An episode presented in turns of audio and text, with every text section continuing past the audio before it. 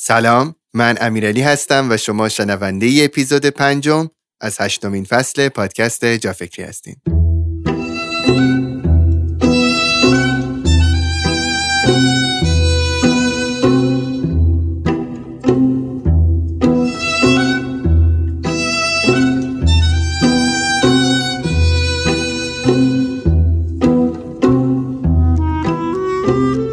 شاید اگر موسیقی خوب رو میشناختیم و گوش می‌کردیم یا کمی دانش موسیقی داشتیم حتی اگر می‌تونستیم یک ساز رو بنوازیم آرامش بیشتری داشتیم. روزمره هامون دوست داشتنی تر بود و حتی احتمالا راننده های بهتر و آرومتری بودیم. اسپانسر و حامی این اپیزود جافکری خونیاگره. خونیاگر کمک می‌کنه تا راحت ارزون از هر جایی در دنیا هر سازی رو که دوست داریم یاد بگیریم. چه تار و ستار و کمانچه چه هنگرام و پیانو و گیتار الکتریک. خونیاگر موسیقی رو وارد زندگی ما می‌کنه. اسم وبسایتشون هست خونیاگر.com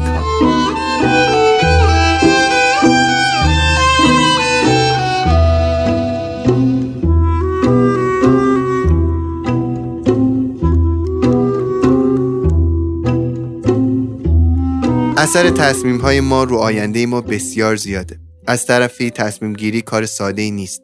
نیاز به ذهن روشن و پختگی و استدلال درست و غیره داره. هرچی موضوعات پیچیده تر بشن تصمیم گیری سخت تر میشه. به خصوص اگه قرار باشه در شرط بحرانی و چالشی تصمیم بگیریم. در این اپیزود با هم مهارت هایی رو یاد می‌گیریم که با تمرینشون می‌تونیم در بحران تصمیم های بهتری بگیریم. با من و مرسا همراه باشیم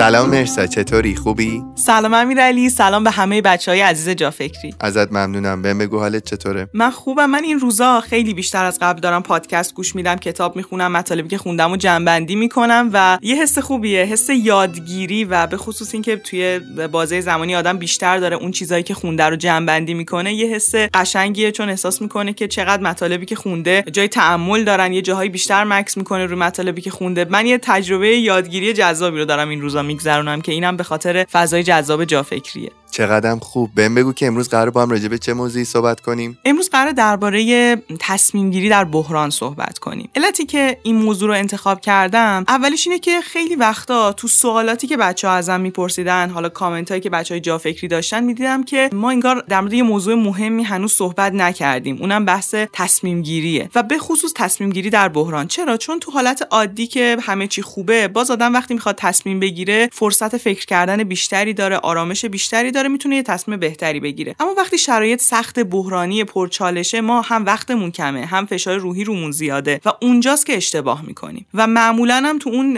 زمانایی که همه چی پر از چالش و بحرانه تصمیمای مهم باید بگیریم و اگر اشتباه کنیم هزینه های سنگین باید بابت اون تصمیم اشتباه بدیم. حالا امروز قراره با هم دیگه هم بررسی کنیم که ما چطوری می‌تونیم تصمیم گیرنده بهتری باشیم. چون کلا انسان مدرن خیلی بیشتر داره تصمیم می‌گیره. قبلا آدما خیلی کاراشون اتوماتیک بود. مثلا حتی واسه شغلشون یا ازدواجشون تصمیم نیاز نبود بگیرن. خانواده مثلا یک فضایی رو براشون ایجاد می‌کرد که کار کنن یا ازدواج کنن. الان ما واسه چیزای کوچیک و بزرگ زیادی باید تصمیم بگیریم. امروز قراره با هم دیگه یه سری مهارت رو یاد بگیریم که کمک می‌کنه تصمیم گیرنده بهتری باشیم و بعد ببینیم تو بحران چطوری می‌تونیم تصمیم بگیریم و حتی ببینیم چطوری می‌تونیم از تصمیمای بد و اشتباهمون درس بگیریم تجربهشون رو برداریم تا بتونیم بعدا تصمیمای بهتر بگیریم. چقدر موضوع این اپیزود می‌خوره به این روزهای من؟ من. همیشه سعی کردم که بیشتر در خشم تصمیم نگیرم و شرطی که خیلی احساساتی هم خیلی تصمیم نگیرم و خیلی وقتا به خاطر اینکه تصمیم درست رو بگیرم در آخرین لحظه تصمیم گرفتم. تا حدودی جوابگو بوده ولی نمی‌دونم تو دقیقا امروز قراره چه راهکارهایی رو بهم ارائه بدی یا به ما. ولی می‌خوام بهت بگم اتفاقا این روزها در روزهای قبل سربازی من شاید فقط چند روز مونده باشه من در بحرانی ترین روزهای زندگی من به قدری اتفاقهای مختلف در جریان باشه و انقدر بعد همه چیز خوب پیش ببرم که خدا می‌دونه شاید هر روز با استرس از خواب بیدار میشم.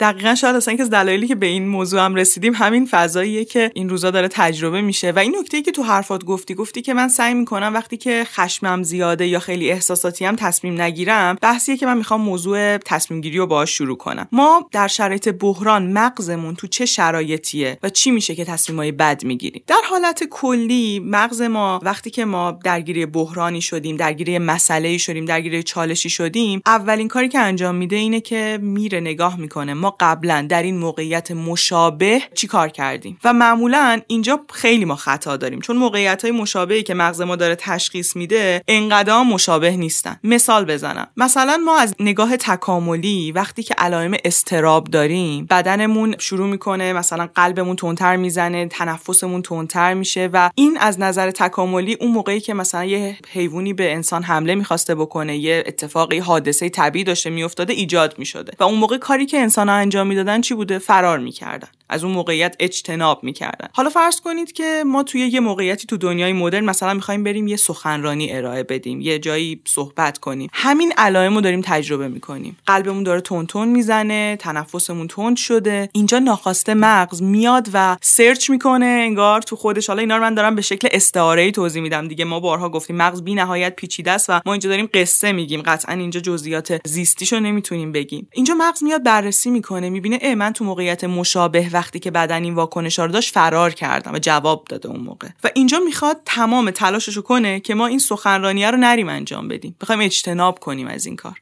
این تصمیم بگیریم که یه بهونه بیاریم. یهو بلند نشیم مثلا از عمد خواب بمونیم. داشتم فکر می‌کردم وسط حرفات دیدم من سلطانشم. یعنی احتمالا اجداد من اونایی بودن که مثل میگ میگ فرار می‌کردن که من امروز اینجوریم خیلی همون سلطانشیم. حالا یه نظریه‌ای هست یه بحثی هست که میگه اونهایی که خیلی شجاعت زیادی داشتن خب اکثرشون از بین می‌رفتن. چون احتمال اینکه در مواجهه با اون مثلا جانوران وحشی یا مثلا اون حوادث طبیعی آسیب ببینن خیلی زیاد بوده. و اونایی احتمالا بیشتر احتمال زنده بودنشون بوده که ترسوتر بودن سری فرار می‌کردن تندتر می‌تونستن فرار کنن و شاید نسل ماها نسل اونایی که کمتر شجاع بودن. اینم حالا یکی از نظریه هایی که بعضی زیست شناسا روش بحث می‌کنن. نکته که می‌خوام بگم اینجا اینه که خیلی ما از این اشتباه ها داریم تو تصمیم گیریمون. حتی یه مورد در مورد خوابه. خیلی از افرادی که صبح تا شب سرشون شلوغه و از صبح دارن تا شب کار می‌کنن یهو شبای گشنگی عجیبی رو تجربه می‌کنن. احساس می‌کنه که مثلا ساعت 9 شب 10 شب 11 شب خیلی گشنشه. این به خاطر اینه که علائم کم انرژی شدن ما که به معنی اینه که من به خواب نیاز دارم. خیلی وقتا داره به شکل علائم گرسنگی برای مغز ما تفسیر میشه. یعنی من انرژیم کم شده چون برم بخوابم. ولی مغز تفسیر می‌کنه برو یه چیزی بخور. که اینطوری ما انرژیمون جبران کنیم. و خب اون غذای سنگینی که فرد شب می‌خوره چقدر به سلامتی ضرر می‌زنه چقدر ممکنه که اصلا باعث شه که حتی خوابش به هم بخوره. یه جنبندی خیلی کوتاه بخوام از بحث تصمیم گیری که تا الان در موردش توضیح دادم داشته باشم. ما به شکل کلی یاد گرفتیم که در موقعیت های بحرانی یه سری تصمیم های سریع داشته باشیم که اون تصمیم های سریع تو دنیای امروز کارکرد خیلی هاشون ندارن یعنی اینجا دیگه ما نیاز نداریم که هر جا که بحران مسئله سریع فرار کنیم. یا خیلی جاها دیگه خستگی های ما دلیل گرسنگیمون نیستن. و ما باید یه تنظیمات دوباره داشته باشیم. یه جورایی دوباره خودمون رو تنظیم کنیم به مناسبت دنیای امروز به شکلی که برای دنیای امروز کارکرد داره. و ما باید تمرینش کنیم. یعنی ما نمی‌تونیم از مغزی که این همه سال عادت کرده که در مواجهه با علائم استراب فرار کنه ما حالا بهش بعد بگیم وایسا تحلیل کن بررسی کن ما باید تمرینش کنیم. و یه سری تمرین امروز قرار یاد بگیریم قدم به قدم که اگه اینا رو اجرا کنیم تکرارشون کنیم کم کم می‌تونیم تصمیم گیرنده های بهتری باشیم. مرسی یکی از چیزایی که واقعا به آدم کمک می‌کنه احساس تنهایی نکنه دقیقا همین این ریشه یابی رفتارهایی است که ما داریم. مثلا همین موضوع که گفتی چی میشه که ما هول هولی تصمیم می‌گیریم چی میشه که ما فرار می‌کنیم. به نظر وقتی آدم این چیزها رو می‌فهمه براش خیلی خوبه چون اون وقت اسم می‌کنه که این فقط من نیستم که تو شرط بحرانی اینطوریم. همه ما خیلی از ما می‌تونیم اینطوری باشیم. خیلی مشتاقم که بریم سراغ نکاتی که برای ما آماده کردی تا در موردشون بحث و صحبت بکنیم. دقیقا می‌دونی به نظر من جذابیت علمم اینه که درک ما رو از خودمون و جهانمون بیشتر می‌کنه و خب وقتی که ما این مطالب رو شروع می‌کنیم درسته که مطالب روانشناسی یا خیلیاشون توسعه فردی اما من تلاشم اینه که اون بیس علمیشون هم اولش بیام در موردش صحبت کنم. همون قدری که حالا تو دانش علم امروز ما بهش رسیدیم که این دید شفاف و هممون بتونیم داشته باشیم. اولین نکته ای که می‌خوام واسه یادگیری مهارت تصمیم گیری در بحران بگم اینه که لطفا تصمیم بگیرید. حالا شاید این خیلی ساده باشه ولی واقعیت اینه که ما ترجیح میدیم تصمیم نگیریم. دیگران برامون تصمیم بگیرن. اصلا تمرین نکردیم تصمیم گرفتن و. چرا؟ چون تصمیم گرفتن توش یک مسئولیت پذیری داره. وقتی من خودم تصمیم می‌گیرم چه رشته ای رو انتخاب کنم چه شغلی رو انتخاب کنم چه ریسکی رو کنم تو سرمایه گذاریم چه ریسکی رو کنم با سرمایه خب اینا مسئولیت داره دیگه. من بعدش باید پاسخگو باشم که آیا تصمیم من درست بوده که آیا من به اندازه کافی بررسی های لازم رو انجام داده بودم که تو این مسیر قرار گرفتم. و از این پاسخ دادن ما میترسیم. نه تنها به دیگری به خودمون حتی میترسیم. ترجیح میدیم اگه نشد بگیم مامانم گفت من برم این رشته. بابام گفت اینجا برم سرمایه گذاری کنم. دوستم گفت. دوست نداریم که خودمون اون تصمیم رو گرفته باشیم. می‌خوایم بار مسئولیتش رو دوش یکی دیگه باشه. مرسا من اکثر آدم هایی که دیدم خودشون برای خودشون تصمیم نمی‌گیرن یعنی آدم های اطرافشون باید براشون تصمیم بگیرن آدمهایی هستن که درگیر یک درموندگی آموخته شده هستن انگار که به خودشون ثابت شده که واقعا از دستشون کاری بر نمیاد. و من فکر می‌کنم علت اصلیش هم همینه که یه روزی بالاخره تصمیم نگرفتن که خودشون بر خودشون تصمیم بگیرن. یعنی یه موقع تو بستر اول خانواده خیلی هواشون رو داشتن آدم و بعد کم کم وارد جامعه و اطرافیان که شدن به خاطر اینکه خانواده این شکلی بهشون یاد داده اطرافیانشون بهشون تحمیل شده که بعد برای اینها تصمیم بگیرن یا هواشون رو داشته باشن. و اینها در ادامه انقدر این آموختگیه سفت و محکم میشه که احساس می‌کنم دیگه هیچ وقت هم تغییر نمی‌کنن. یعنی هیچ وقت حاضر نمیشن مسئولیت یک انتخاب به عهده بگیرن. خیلی نکته خوبی رو گفتیم ما اصلا وقتی میایم این قضیه رو بررسی می‌کنیم می‌بینیم که این داره حتی از یه باور غلط نشأت می‌گیره. باوری که اصلا در نظر نمی‌گیره که ما در جهان عدم قطعیت داریم زندگی می‌کنیم. هر چقدرم که ما تحلیل کنیم بررسی کنیم چک لیست درست کنیم مشورت کنیم باز هم ممکنه یه تصمیمی که خیلی همه چیش درسته جواب نده. و این خاصیت دنیای ماست. اگه ما فکر می‌کنیم که هر تصمیمی که من می‌گیرم فقط بر اساس اینکه من تصمیمم درست بوده یا غلط بوده من رو به یه نتیجه خوب یا بد میرسونه این یه تصویر خیلی خیالی و واقعا رویا پردازانه است. ما ممکنه تصمیم درست بگیریم اما به دلایلی که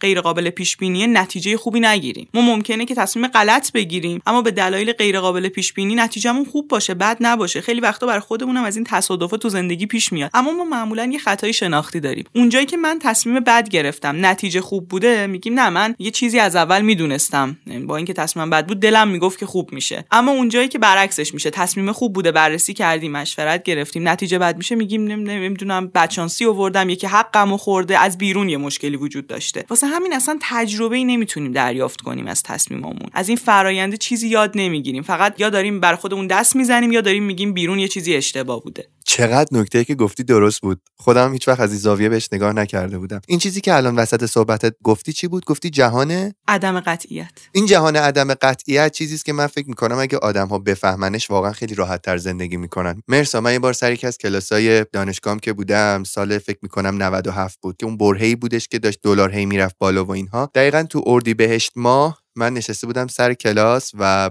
خیلی حالم بد بود. استادم فهمید که من حالم خیلی بده. برگشت گفت امیرعلی می‌خوای یه چند لحظه صحبت کنیم با هم. گفتم کنار بچه ها گفت آره اگه احساس می‌کنی که می‌تونه کمکت کنه صحبت های ما بیا دو دقیقه برای تو وقت بذاریم با هم دیگه صحبت کنیم. گفتم باش گفت مشکل چیه؟ احساس می‌کنی از چی به هم ریختی؟ گفتم واقعیت اینی که این تورمه و این بالا رفتن دلاره خیلی منو نگران کرده و خیلی بهم آسیب زده. گفت چطوری؟ گفتم ببین من الان باید فلان دوربین رو میخریدم دوربین خودم فروختم الان باید لنز میخریدم الان باید فلان اتفاقو درستش می‌کردم بعد سفر می‌کردم و چند تا اتفاق دیگه که به خاطر این گرونی ها من حسابی هم آشفتم هم عقب افتادم و کلی حس بد دیگه. برگشت بهم گفتش که ببین امیرعلی تنها مشکلی که الان توی صحبتات بود که من فکر می‌کنم منشأ تمام این حال بدت بود این بود که تو داشتی می‌گفتی باید باید لنز میخریدم باید دوربین میخریدم. بایدی وجود نداره. ما هیچ وقت نمی‌تونیم به دنیا به کائنات به زمین و زمان حکم کنیم برای اتفاقی. ما می‌تونیم برای اتفاقی در زندگیمون تصمیم بگیریم ولی هیچی قطعی نیست. همیشه همه چیز نسبیه و همیشه همه چیز با یک عدم قطعیتی داره اتفاق میافته. و اون موقع من فکر کردم که چقدر باید دارم توی زندگیم. و وقتی که این باید رو حذف کردم بعدا چقدر بهتر تونستم تصمیم بگیرم. اصلا این باید از پشت هر تصمیمی برداشتم. بعدا دیدم که کلمه کوچولو دیگه هم می‌تونه دوباره باعث این احساسات بد برام باشه. مثلا اما اگر کاش کاش این کاش خیلی می‌تونه برای آدم مخرب باشه. قبول داری؟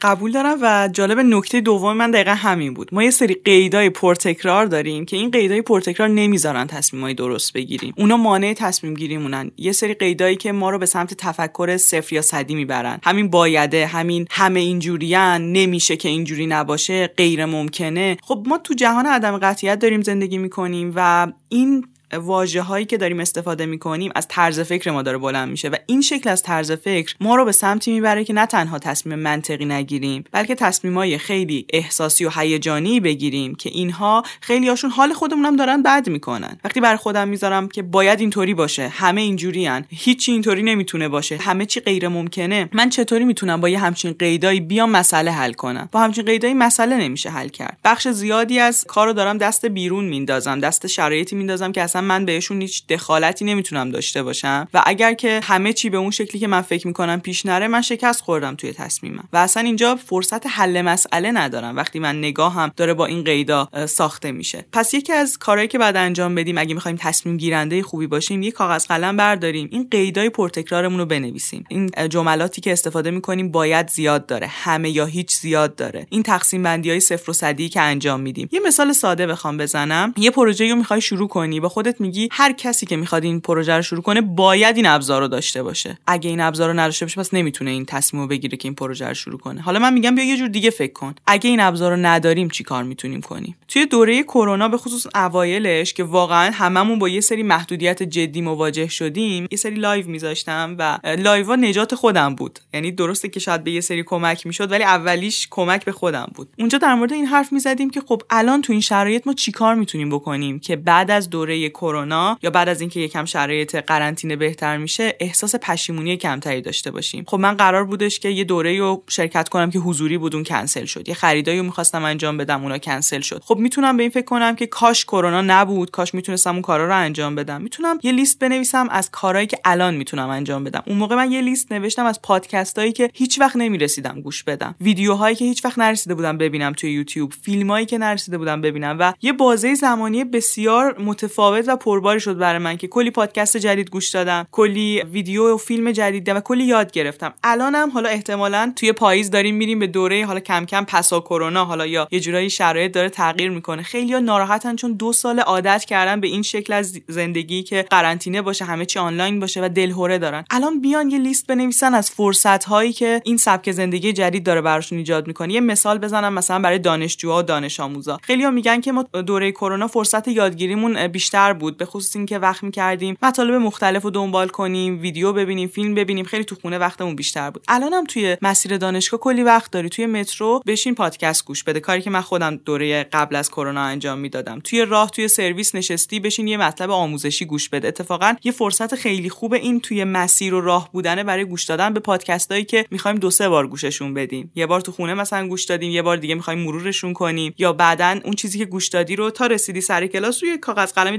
دفترچه داشته باش. سه تا از نکته‌هایی که یادت مونده رو بنویس. مطلبی هم که گوش دادی تثبیت میشه. یعنی از شرایطی که برامون پیش میاد اگر بخوایم استفاده کنیم و بخوایم با توجه به شرایطمون تصمیم درست بگیریم نباید بگیم من دیگه نمی‌تونم. باید اینطوری باشه. همیشه اینطوری نبوده. این قیدا رو بذار کنار. ببین الان چه کاریو می‌تونی ایجاد کنی. ولی مرس این چیزی که داری میگی سخته. ببین من چون خودم از آدم اما ای کاش و باید و اینها خودم رو امروز تبدیل کردم به آدمی که اینجا نشسته و داره میگه که الان چه کاری از دستم برمیاد. می‌خوام بهت بگم که تبدیل شدن از اون آدم به این آدمه خیلی برای من یکی سخت بود. یعنی حداقل تا مدت های زیادی در بحران هایی که توی زندگیم داشتم کم به ذهنم می‌رسید که الان با خودم بخوام این شکلی فکر بکنم که دقیقا الان چه کاری از دست من برمیاد. می‌دونی؟ یعنی واقعا کسی که الان داره صدای ما رو گوش می‌کنه اگه آدم اما ای کاشو بایده باید به خودش یه تمرینی داشته باشه در دراز مدت. اینکه الان من چه کاری از دستم برمیاد و در هر نقطه بحرانی زندگی خودش با خودش یادآوری و مرور بکنه. دو تا تمرین خوبه که می‌تونه کمک کنه به کسایی که تو این پروسن. خود منم این تمرینا رو انجام دادم. تمرین اول اینه که حل مسئله و معما رو تو برنامهشون داشته باشن. حل مسئله و معما ساده ترینش اینه که در مورد مسائل خودشون و دیگران و مسائلی که حالا در اطرافشونه سعی کنن که دیدگاه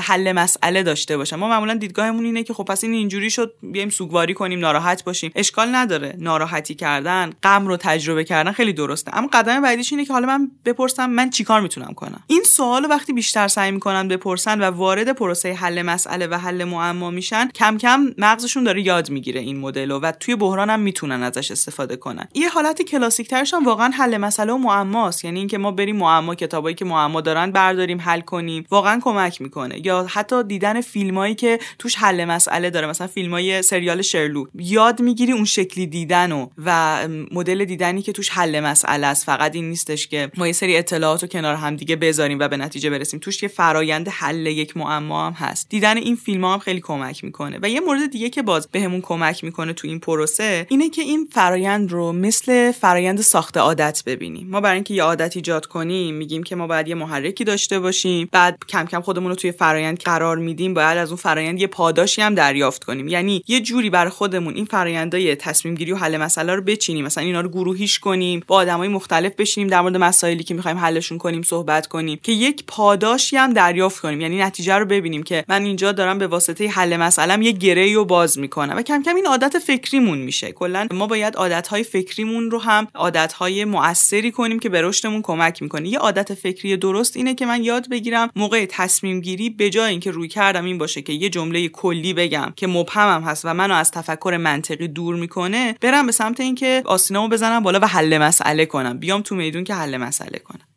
چقدر خوب. این که گفتی دنبال حل مسئله باشیم یه تجربه جالب همین دیروز پریروز رو می‌خوام بهت بگم. من خیلی استرس داشتم که با شکیبا صحبت بکنم که بگم ما یه 5 تا اپیزود force majeure داریم و تو باید full time وایسی و تمام این cover art ها رو با هم دیگه طراحی بکنیم و ببریم جلو. باورت میشه چند روز بود هی داشتم مینداختمش عقب. با خودم فکر می‌کردم شکیبا الان کلی پروژه داره حالا من این وسط الان این همه کار رو بخوام بهش تحمیل کنم. حالا شرایط این روزهای من و بحرانی که باش درگیر هستم این خیلی با آدم دیگه مربوط نیست و من نباید آدم های دیگر رو درگیر بحران خودم بکنم. ولی نمی‌دونم چی شد که یهو دیروز تصمیم گرفتم که باش مطرح بکنم و بهش گفتم شکیبا جان من این مسئله رو دارم می‌تونی بهم کمک بکنی؟ و فقط همین داستان گفتم بود مرسا. از دیروز تا الان ما نزدیک به 5 6 اپیزود با هم دیگه طراحیاشو انجام دادیم و من کلی توی برنامه‌ام جلو افتادم. یعنی همش داشتم با خودم فکر می‌کردم چی بود کدوم عامل بود که اصلا به من اجازه نمی‌داد با کسی که انقدر راحت نزدیک به یک ساله دارم باش کار می‌کنم نمی‌تونم راحت حرفمو بزنم. و بعد سعی کردم که از بود حل مسئله بهش نگاه کنم و خواستم که این تیکه رو بزنم توی بال جورنالم. برای همین بهش گفتم و ما از دیروز تا الان کلی جلو افتادیم. این نگاه می‌کنم می‌بینم با خیلی از مسائل دیگه زندگی من همین شکل. به قول اون اجتنابه با اجتناب باش برخورد کردم. کلا چیزی که برای ما یکم ناشناخته است استراب آوره ما ازش سعی می‌کنیم اجتناب کنیم و بدترین برخورد ما در برابر چیزایی که ما رو مضطرب می‌کنن اجتنابه. چون واقعا فقط ما رو از اینکه ما به نتیجه برسیم و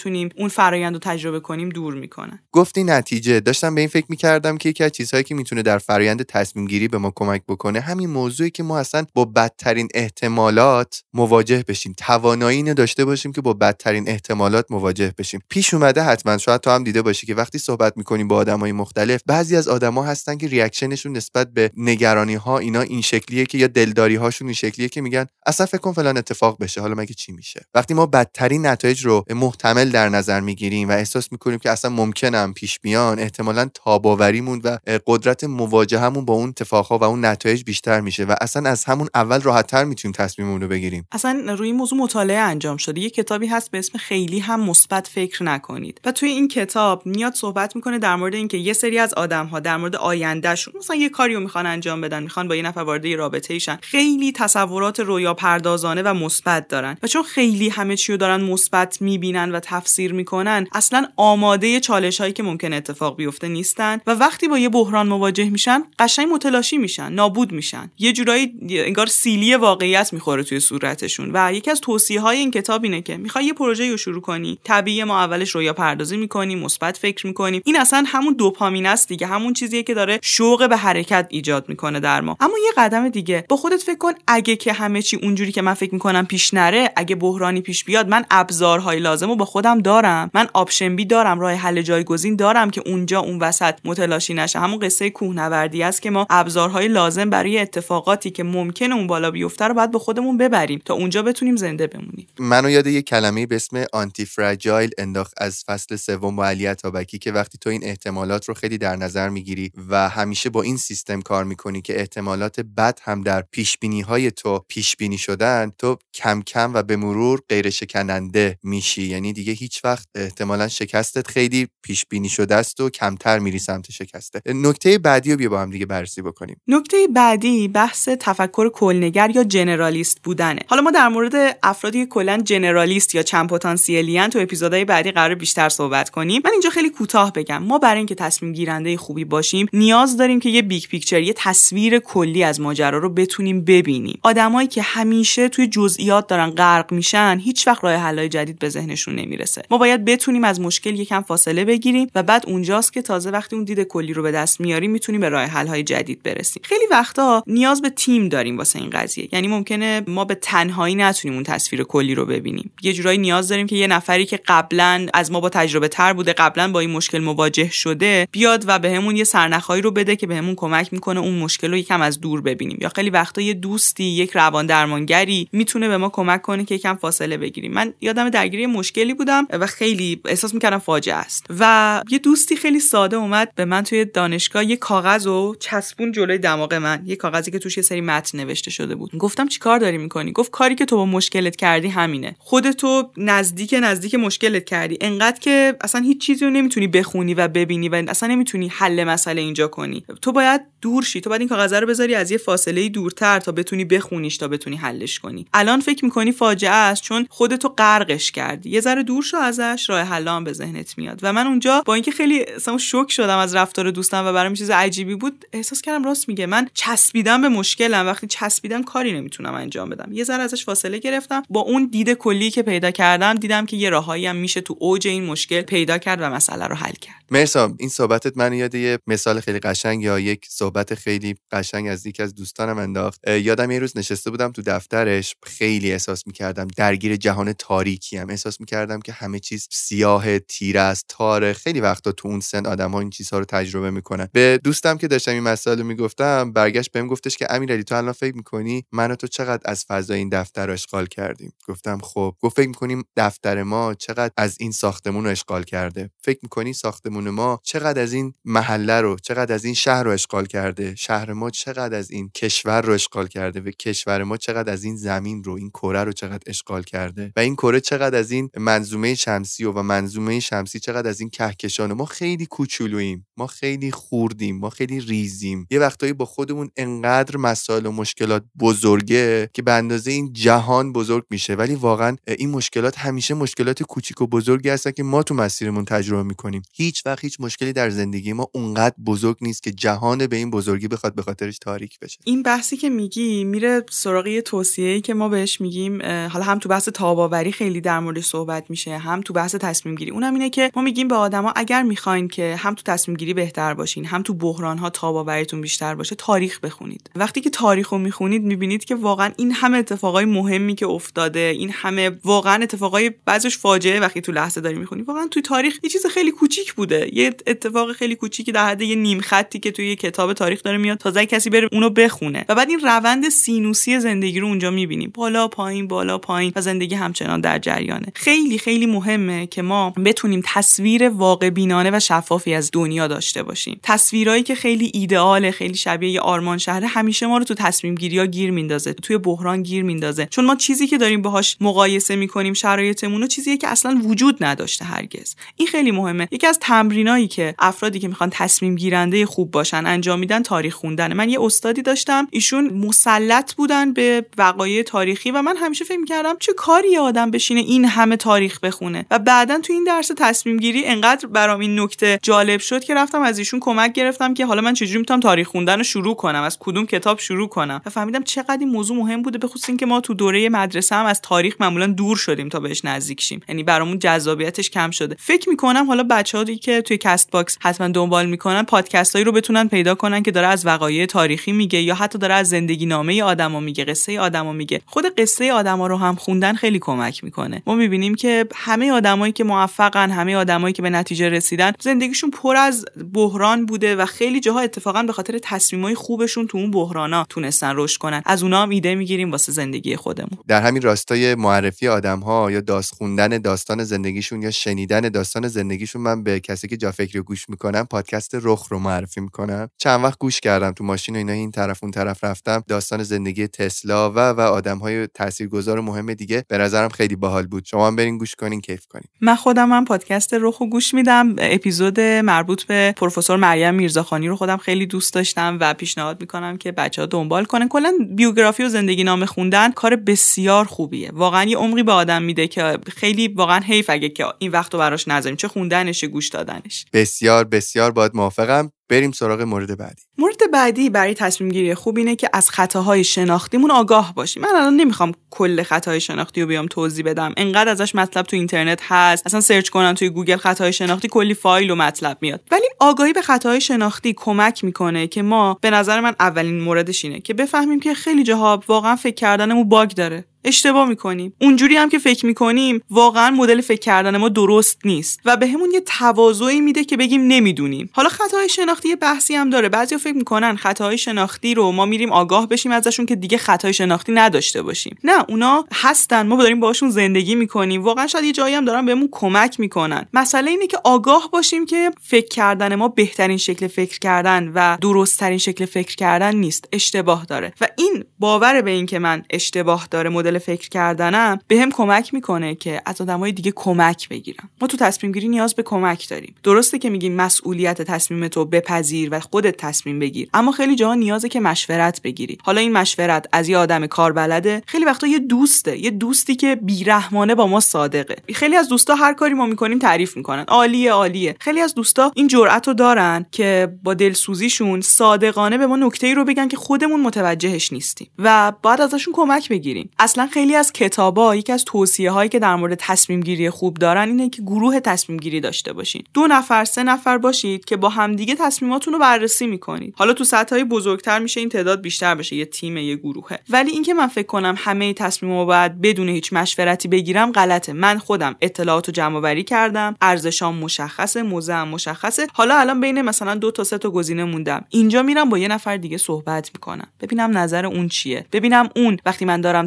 تحلیلم و ارائه میدم. فیدبکی که به من میده چیه؟ شاید اون خطاهایی رو ببینه که من خودم وقتی دارم تحلیل می‌کنم متوجهشون نیستم. خیلی از خطاهایی که داریم مثلا خطای هزینه است. آدما فکر می‌کنن یه کاری رو چون شروع کردن انجام دادن مجبورن تا آخرش برن. فکر می‌کنن چون هزینه کردن اینجا دیگه باید هر طور شده تا انتها ادامه بدن. خیلی وقتا بهترین کار اینه که ما یه چیزی رو از یه به بعد رها کنیم. بهترین تصمیم رها کردنه. و این چیزیه که ما باید بهش آگاه باشیم. خیلی وقتا از خطاهایی که ما داریم اینه که فکر می‌کنیم چون یه تصمیمی یه زمانی جواب نداده یعنی تصمیم غلطیه. نمیایم بررسی کنیم که این تصمیم درست بوده. جواب نداده چون ما اینو توی شرایط اشتباهی یا توی یک بدشانسی در واقع اجرایش کردیم. اصلا عوامل بیرونی رو انگار تو تصمیممون تو تحلیل تصمیممون در نظر نمی‌گیریم. و اینطوری یه سری تصمیمای خیلی خوب و کلا دیگه ازشون نمی‌خوایم استفاده کنیم در صورتی که تحلیلمون از اینکه این نتیجه چرا نداده غلطه. یا برعکسش یه تصمیم غلط یه جایی نتیجه میده. توی شرایط خاص بوده یه اتفاقی افتاده بوده که اون اشتباهات اون تصمیم اثری تو نتیجه نداشته و ما میایم فکر کنیم بعد این تصمیم رو هی تکرارش کنیم. اینا غلطه. خیلی وقتا تو داستان سازی خیلی وقتا افراد دچار این خطا تو تصمیم گیری میشن. یه قصه ای وقتی مطرح میشه آدما نسبت به قصه ها واکنششون زیاده. قصه خیلی می‌گیره خیلی دیده میشه آدمای زیادی میان با اون فرد آشنا میشن و بعد دههای قصه رو آدما حواسشون نیست بهش. اینکه ما یه قصه ای از خودمون رو میایم به اشتراک می‌ذاریم و بابتش آدمهای زیادی رو درگیر می‌کنیم در عین حال ما رو داره تو اون قصه فریز می‌کنه. یعنی من به واسطه اینکه توی قصه ای رفتم و آدم و منو به یه قصه ای می‌شناسن یه جاهایی دارم فضای تغییر خودم رو میبندم. و اگه این قصه ای که من باهاش دارم خودم رو مطرح می‌کنم قصه ای که واقعا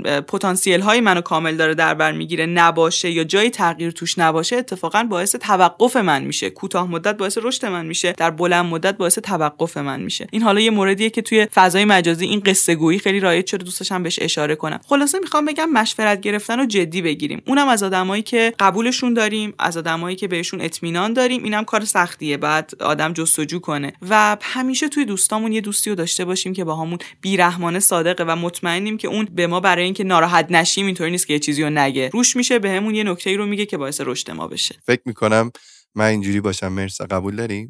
آره واقعا امیرعلی از دوستاییه که همیشه آدم ازش یه چیزی یاد می‌گیره به خاطر اینکه بیرحمانه.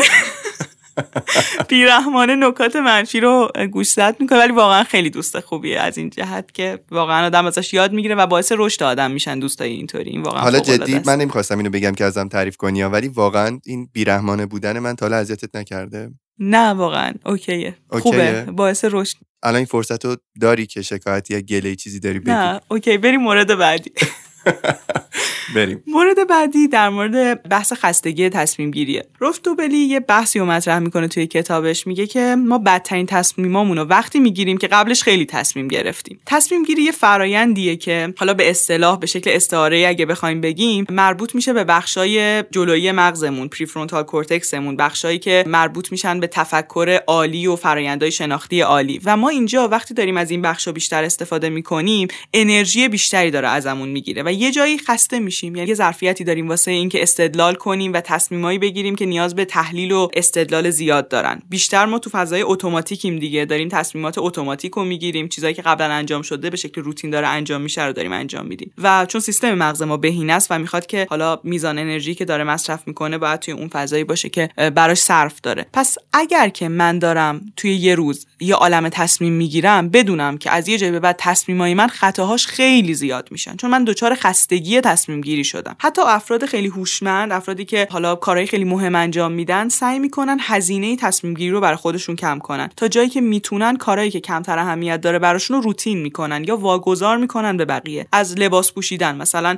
دیدین دیگه خیلی از این کارآفرینای بزرگ استایلای خیلی ثابت و مینیمالی دارن. دیگه درگیر اینکه حالا صبح الان من کمربندم و با ساعتم ست کنم و اینا خودشو نمی‌خواد کنه. چون خستگی تصمیم گیری رو نمی‌خواد اینجا تجربه کنه می‌خواد واسه تصمیمای مهمتر از اون ظرفیت تصمیم گیری مغزش استفاده کنه. جمع‌بندی این حرف چیه؟ اگر قرار یه تصمیم مهمی بگیرید مراقب باشید که ذهنتون سر حال باشه. صبح این کارو انجام بدین. یه time ی که انرژی دارید این کارو انجام بدین. معمولا اصلا تو مطالعات هم این موضوع نشون داده شده که تصمیمای بعد از ظهر خیلی خطاهای بیشتری داره. خیلی شرایط و آدمو در نظر نمی‌گیرن. بیشتر احساسی تره بیشتر بر اساس اون چیزی که ظاهر قضیه داره بهمون نشون میده. حتی مثلا تو معاملات بزرگ یه سری اصولی وجود داره که افراد کمتر دچار تصمیم گیریشن و زمان بندی حتی اینجا اهمیت پیدا می‌کنه. هزینه تصمیم گیری رو برای خودمون کم کنیم به واسطه ساده تر کردن و مینیمال کردن خیلی از چیزا تو زندگی خودمون. این شلوغیه خیلی وقتا مثلا اینکه من هی دارم دائم فکر می‌کنم الان اینو انتخاب کنم یا اینو این دکمه رو بزنم یا اون دکمه رو. این شلوغیه همه اینو تصمیم دیگه. خودش داره انرژی منو می‌گیره. اینا رو کم کم برای خودمون روتین تر کنیم فرایندش رو ساده تر کنیم و سبک زندگی مینیمال خیلی کمک می‌کنه که ما تو تصمیم گیری انرژی بیشتری داشته باشیم چون انرژیمون داریم می‌ذاریم واسه کارهای مهمتر و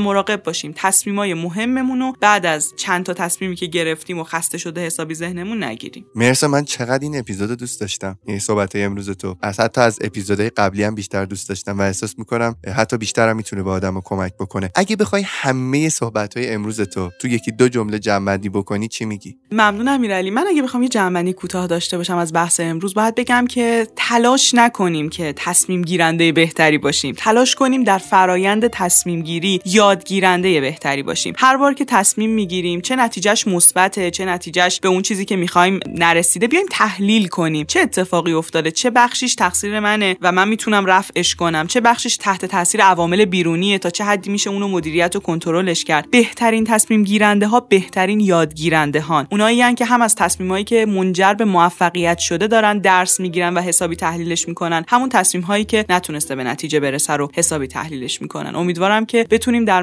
مسیر یادگیرنده بهتر بودن و تصمیم گیرنده بهتر بودن پرقدرت جلو بریم. ازت ممنونم. مرسی برای همه چیز. مرسی.